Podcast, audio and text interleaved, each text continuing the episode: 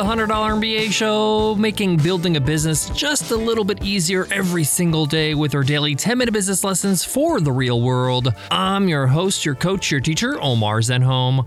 I'm also the co-founder of Webinar Ninja, an independent software company I started with my co-founder back in two thousand fourteen.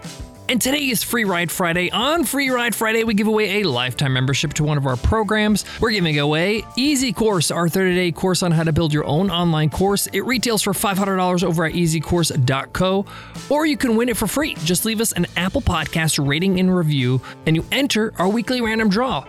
Listen in on Friday like today to see if you won.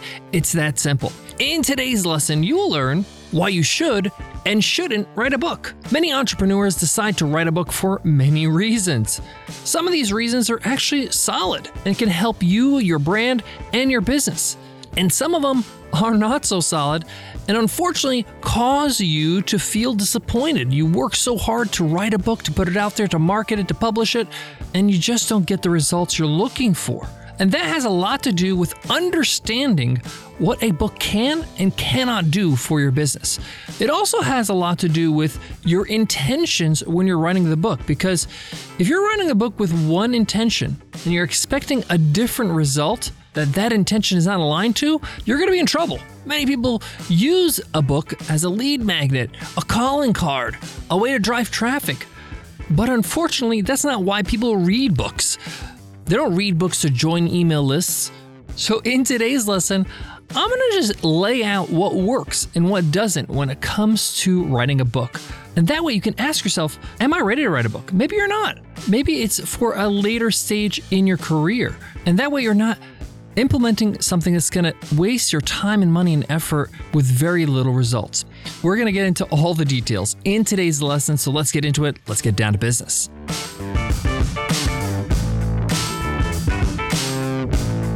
Support for today's show comes from Rutgers University. I'm super excited to have Rutgers as one of our sponsors because I went to Rutgers University, and it's a proud moment for me to be able to spread the word about the school that helped me get to where I am today. Recently, many graduate business programs were converted to online learning environments. However, the Rutgers Online M B A was built for online. Not ready to start a master's degree? Select one of seven new graduate level certificates that can be applied to a future graduate degree. To learn more about New Jersey's number two ranked online M B A and their online graduate certificates, visit go dot rutgers dot e d u slash one hundred M B A. That's go dot rutgers dot e d u slash one hundred M B A and learn how you can specialize the Rutgers Online M B A for your career. Here's the thing about writing a book. There's just no way around this point, and that is your book has to be valuable. The content actually has to be great. It has to impact people. It's got to help people. It can't be a marketing hack. It can't be a way to optimize your funnel. It actually has to be valuable. In fact, I think if you're going to write a book, the book really should give ten thousand dollars worth of value. And the great books out there do this, the books that I review, where you would pay ten thousand dollars for a course at a university and you'd actually get as much information, you'd get as much insight, you'd get a new perspective on things. These are the books that really change the game, the books that change your game, change your business and your brand. And that's really what you want to do with a book, is make people recognize, man, this person's valuable. I'm getting so much out of this book. A book is sort of like a faux free plan where you're basically offering incredible information for an incredibly low price to win them over, to make them feel like, wow, this is incredible. What else has this person got? And it happens organically. This is called brand affinity, where you love the brand and a business so much because of what they offer you that you want more. This is not a hack. This is not a strategy. This is not some sort of quick win where you just like switch them over to your website. This is actually taking the time to write a valuable book. You should never write a book if you have nothing to say. I learned that from Michael Port, the New York Times bestselling author and Wall Street Journal bestselling author of Steal the Show and the Think Big Manifesto and Book Yourself Solid. Good friend of mine. And I always pick his brain when it comes to writing books because he writes great books. I've been fortunate enough to be friends with some really incredible authors. Ramit Sethi, who is a New York Times bestselling author of I'll Teach You to Be Rich, mentioned once on this podcast that the reason why he wrote his book is to change people's lives, is to help people be financially literate and live their rich lives, whatever that means to them. So again, if you're going to write a book, you have to have something valuable to say. You may not be in the headspace to do that right now. You might have something valuable, but you just are consumed with other things. Don't fall into the trap of saying, oh, I'll just write any kind of book just so I'm out there and it's sort of a marketing play. This will hurt you in the long run. Why? Because let's say you put out a mediocre book or a lousy book. And then in the future, you do have the headspace. You do have something amazing to share with the world. You release that book. It goes out there. And unfortunately, when people start looking for your book, reading about your book, reviewing your book, maybe you're looking for publishers even before that, the material you put out there in the world beforehand is going to be weighed in into that decision. So you shouldn't be writing a book just so you can get some cheap traffic. A lot of people do this as a strategy. They're like, hey, Amazon's a very popular website. I'll just self-publish a book on Amazon so people can know my name and my brand and get out there. Now, there's nothing wrong with self-publishing a book. In fact, a lot of great books are self-published. Wall Street Journal best-selling author Pat Flynn self-published his book, Will It Fly? And it hit the Wall Street Journal best-selling list. So there's nothing wrong with self-publishing. It's just understanding that when you self-publish, it's not like you're doing less work. You still have to spend time marketing your book, promoting it, getting it into the hands of the right people. Dory Clark, who's another prolific writer, great author, had her on the podcast a whole bunch of times, best-selling author of Stand Out and The Long Game, some incredible books. She advised me, if you're going to write a book, see this as a major project. It's going to take a lot of your time. Uh, she spends two to three years after writing the book promoting it, selling it, getting on stages, speaking about the big idea of the book. So again, don't think that if you're going to get a successful book out there, that this is going to be a weekend project or something you're going to just kind of sneak into the next quarter. Great work needs great effort and great dedication. So if you're running your business and you have a special insight or you have a special take on how you run your business or how you do business, or you have thoughts on how to approach a certain uh, topic or a certain challenge that your audience is going through, this deserves your attention and time. And if your business can sustain itself and you have a great team managing it and you have some time to spare to write a great book, then this is good. This is great. You should do that. Understand this is something that you are going to need to spend some time working on, even if you have a publisher and a publicist and all that kind of stuff. If they get you on podcasts and get you on T V shows, you need to show up and you need to deliver. You shouldn't be writing a book if you are trying to make lots of money. For the most part, books are not a moneymaker. They're a reputation maker. They're a name maker. They're a brand awareness and affinity maker. A great book will amplify you and take you to the next level when it comes to your credibility and your authority, but it necessarily won't make you a millionaire.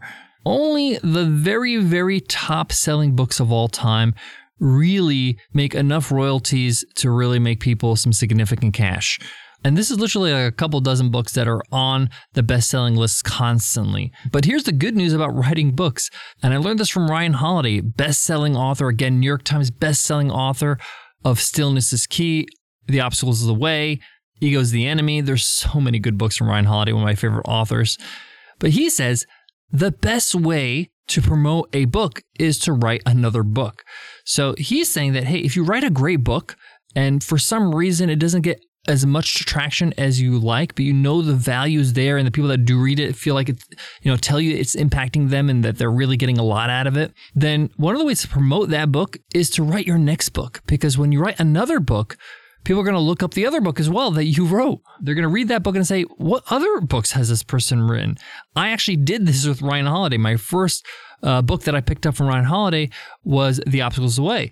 I totally loved that book and just went down the rabbit hole of finding out what are all the books that Ryan Holiday have, has written. And I actually was on the waiting list in his newsletter to find out when his next books will come out. And even some of his books are not always going to be a hit. Uh, one of those books is Perennial Seller. I think it's one of the best books he's written.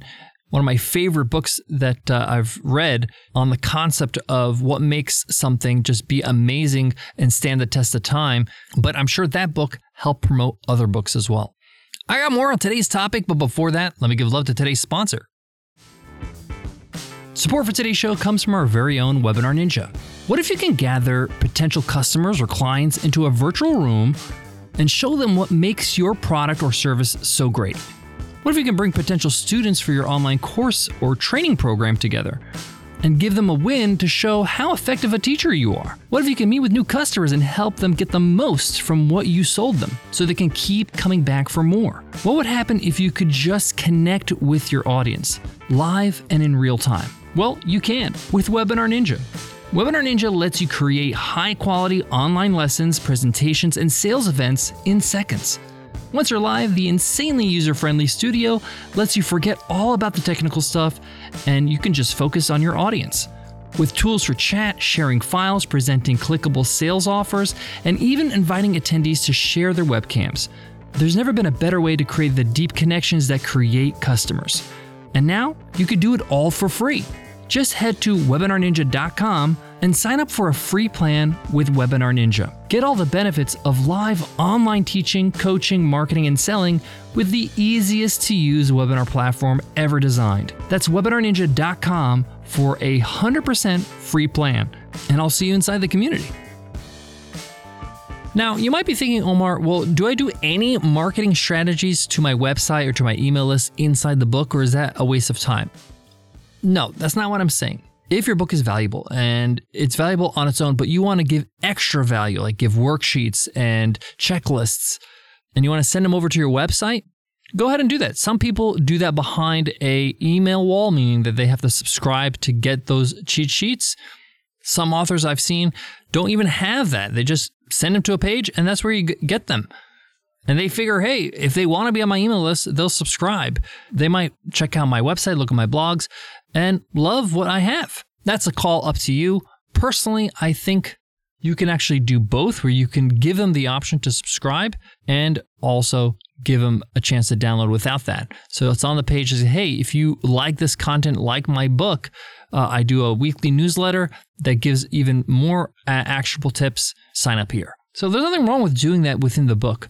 I've also seen a lot of great marketing of the book by bundling it with courses or mastermind sessions or training sessions or live speaking opportunities where you get to invite this person, uh, the author, to an event of yours or to your company or something like that. If you buy a certain number of books, uh, Gary Vaynerchuk is kind of the godfather of book bundling. He's done this uh, very early on, about ten years ago, when he uh, released his first book, Crush It. And um, I uh, think he has some really innovative ideas about how to sell books and market them. So I'll definitely check out what he does over there.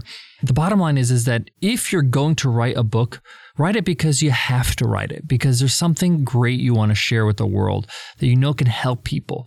You know it's going to be incredibly valuable. That will make it successful. That will move the needle. That will get people that read it to love what you're all about, check you out, and become maybe a customer or a lifelong lover and promoter of your business and brand. That's the hack. That's what works when it comes to writing a book.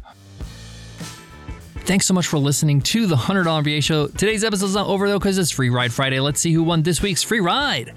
And the winner is Pedzi. Pedzi says on Apple Podcasts, this week's episode was the best yet. Thank you, Omar. You're a legend. Thank Pedzi from Australia for that amazing review. Your mission is to email me over at omar at one hundred m b a dot net so I can hook you up with a lifetime membership to Easy Course. If you want to win a free ride, just leave us an Apple Podcast rating and review, and you enter our weekly random draw we call Free Ride Friday right here on Fridays on the podcast. Just listen in to see if you won. Before I go, I want to leave you with this. One of the best ways to know how to write a great book is to read great books. This is why I love reading books. I read about fifty books a year, and it's for good reason. I want to surround myself with great copy, with great writing, with interesting thought leaders, with people that know how to explain what they're trying to get to people's heads, right?